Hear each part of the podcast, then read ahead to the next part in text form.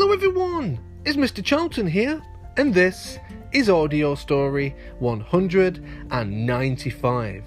Now, the next story has been chosen by Emiliano. Hello, Emiliano. And he has asked for a very famous Christmas story. Many of you might have seen the movie. It is called How the Grinch Stole Christmas. Are you ready? Okay, let's begin. How the Grinch Stole Christmas by Dr. Seuss.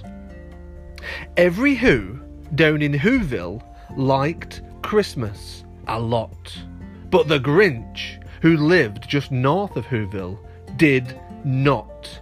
The Grinch hated Christmas, the whole Christmas season. Now, please don't ask why. No one quite knows the reason. It could be his head wasn't screwed on just right, or it could be perhaps that his shoes were too tight. But I think that the most likely reason of all may have been that his heart was two sizes too small.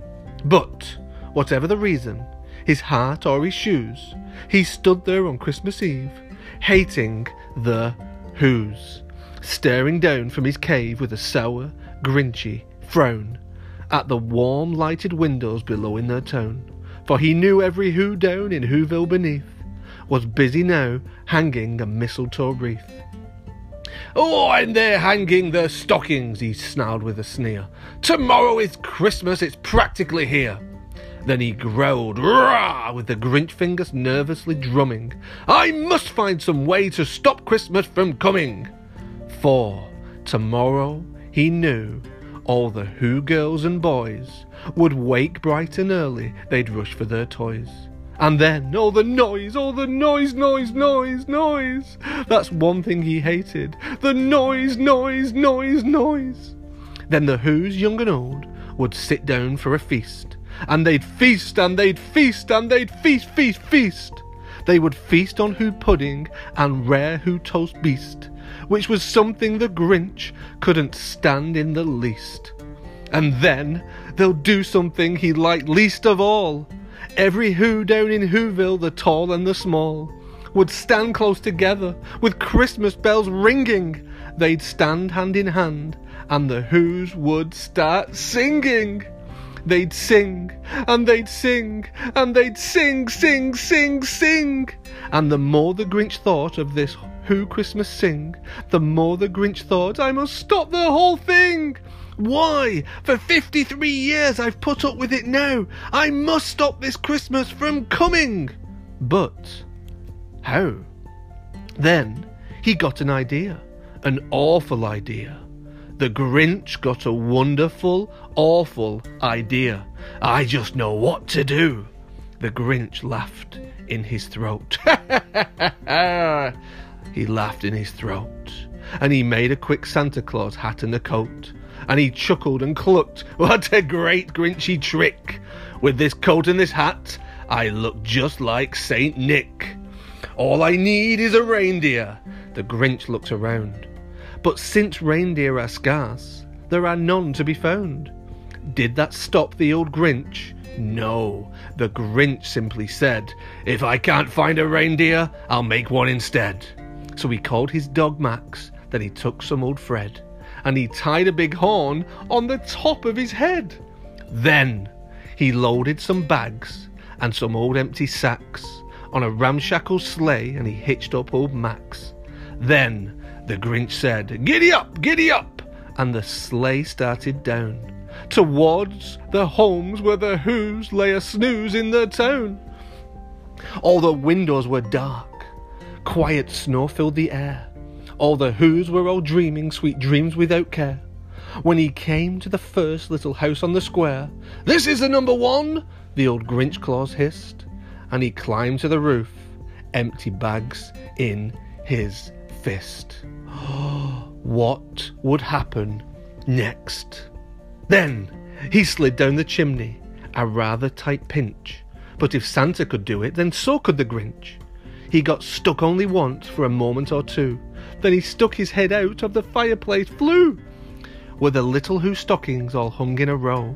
These stockings, he grinned, are the first things to go. Then he slithered and slunk, with a smile most unpleasant, around the whole room and he took every present. Pop guns and bicycles, roller skates, drums, checkerboards, tricycles, popcorn and plums. Then he stuffed them in bags. Then the Grinch very nimbly stuffed all the bags one by one up the chimney. this is not good, boys and girls. Then he slunk to the icebox. He took the Who's feast. He took the Who pudding. He took the roast beef. He cleaned out the icebox as quick as a flash. Why, that Grinch even took the last can of Who hash. Then he stuffed all the food up the chimney with glee. And now, grinned the Grinch, I will stuff up the tree. And the Grinch grabbed the tree and he started to shove when he heard a small sound like the coo of a dove. He turned around fast and he saw a small Who, little Cindy Lou, who, who was more, not over two. The Grinch had been caught by this tiny Who daughter, who got out of bed for a cup of cold water. She stared at the Grinch and said, Santa Claus, why? Why are you taking a Christmas tree? Why? But you know that old Grinch was so smart and so slick. He thought up a lie, and he thought it up quick. Why, my little sweet tot, the fake Santa Claus lied, there's a light on this tree that won't light on one side. So I'm taking it home to my workshop, my dear. I'll fix it up there, then I'll bring it back here. And his fib fooled the child.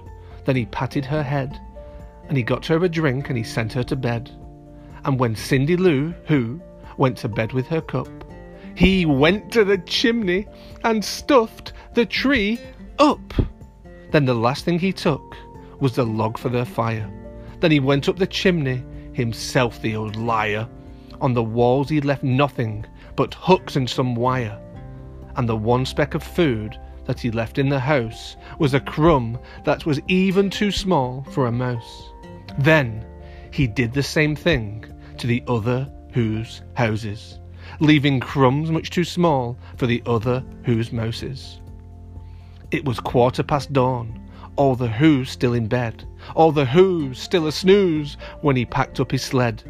Packed it up with their presents, the ribbons, the wrappings, the tags and the tinsel, the trimmings, the trappings.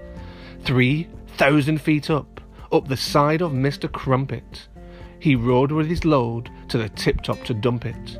Pooh, pooh, pooh to the Who's, he was grinchly humming. They're finding out now that no Christmas is coming. They'll just be waking up. I know just what they'll do. The mouse will hang open in a minute or two. Then the Who's down in Whoville will all be crying boo hoo hoo. That's a noise, grinned the Grinch, that I simply must hear. So he paused, and the Grinch put his hand to his ear. And he did hear a sound rising over the snow. It started in low, then it started to grow. But the sound wasn't sad. Why, this sound sounded merry. It couldn't be so, but it was merry, very. He stared down at Whoville. The Grinch popped his eyes. Then he shook. What he saw was a shocking surprise. Every Who down in Whoville, the tall and the small, was singing without any presents at all. He hadn't stopped Christmas from coming. It came, somehow or other. It was just all the same. And the Grinch, with his Grinch feet ice cold in the snow, stood puzzled and puzzling. How could it be so? It came without ribbons, it came without tags, it came without packages, boxes, and bags. And he puzzled three hours till the puzzler was sore. Then the Grinch thought of something he hadn't before. Maybe Christmas, he thought, doesn't come from the store. Maybe Christmas, perhaps, means a little bit more. And what happened then? Well, in Whoville they say that the Grinch's small heart grew three sizes that day. And the minute his heart didn't feel quite so tight, he whizzed with his load through the bright morning light. And he brought back the toys and the food for the feast. And he himself, the Grinch, carved the roast beef. The end.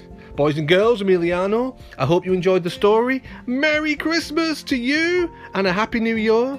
And I will see you very soon on Mr. Charlton's Audio Stories. Merry Christmas! Ho, ho, ho! Bye, bye, bye!